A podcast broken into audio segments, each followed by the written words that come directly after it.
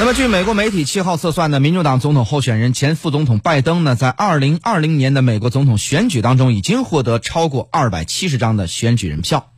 那么，选前的民调显示呢，拜登一直以大约十个百分点领先特朗普。如果真是如此的话，那么拜登呢，应该早已顺利当选了。然而，目前的局势显示，民调再一次的失准。也就是换句话说呀，即使是过几天或者是几周，拜登拜登啊，这个最终这个呃是这个。因为现在是媒体测算，那么就是说，如果是最后真的是有官宣了，就是说他正式胜任，那无论如何反映出民调的是不可信的。而特朗普这边呢，即便是输掉了，我们也看到他的基本盘呢没有太大的变化。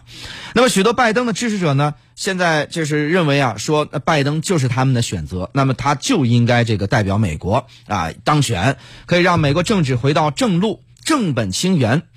美国的老牌自由派的这个杂志《时代周刊》就提醒说：“说目前美国的现实是这样的，就算拜登获胜，他要领导的也是一个特朗普治下的美国。”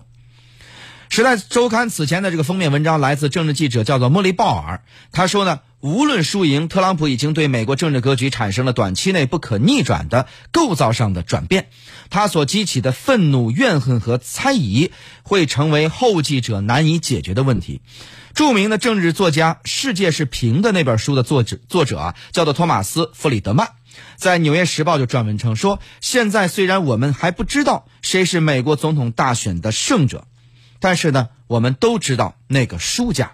谁呢？就是美利坚合众国。”他写道说：“如果拜登获胜，靠的也只是几个关键摇摆州的非常非常非常微弱的优势，尽管他赢得了普选，也不是压倒性的胜利。”那么这样呢，就不会有绝对的多数票告诉特朗普和他的身边说够了，我们受够了。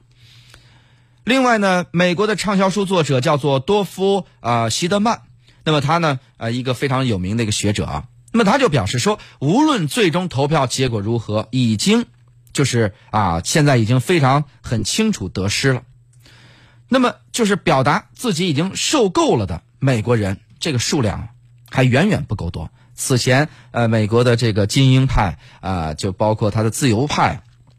包括呢美国的主流媒体，都认为所谓的蓝潮就是民主党这边，就是拜登这边啊，是压倒性的优势。但现在来看，并没有出现。说希德曼就表示说，这次大选并没有出现以前人们预计的和民调当中显示的蓝色政治浪潮。他表示说，美国人目前正处在一个裂痕错综复杂的国家。所以我们根本不可能再做任何雄心勃勃的事情了，因为必须团结凝聚才能搞才能够把这个大事儿做好。就像我们，呃，我们国家在这个年初的时候能够啊抗击这个新冠肺炎疫情，目前一直到今天席卷全球，仍然是居高居不下的这么新冠疫情。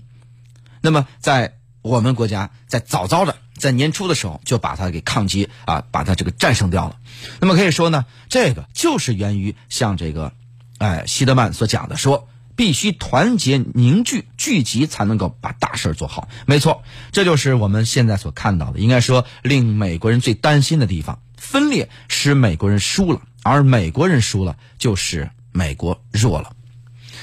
好，各位呢？呃，有一篇文章呢，值得大家去阅读，有关这方面的一些一篇文章，在私家车九六九微信公众平台回复“大选”，回复“大选”两个字儿，给你看一篇文章。好了，私家车看天下，我是谢飞，这个时段就这样了，我们稍事休息，稍后继续回来。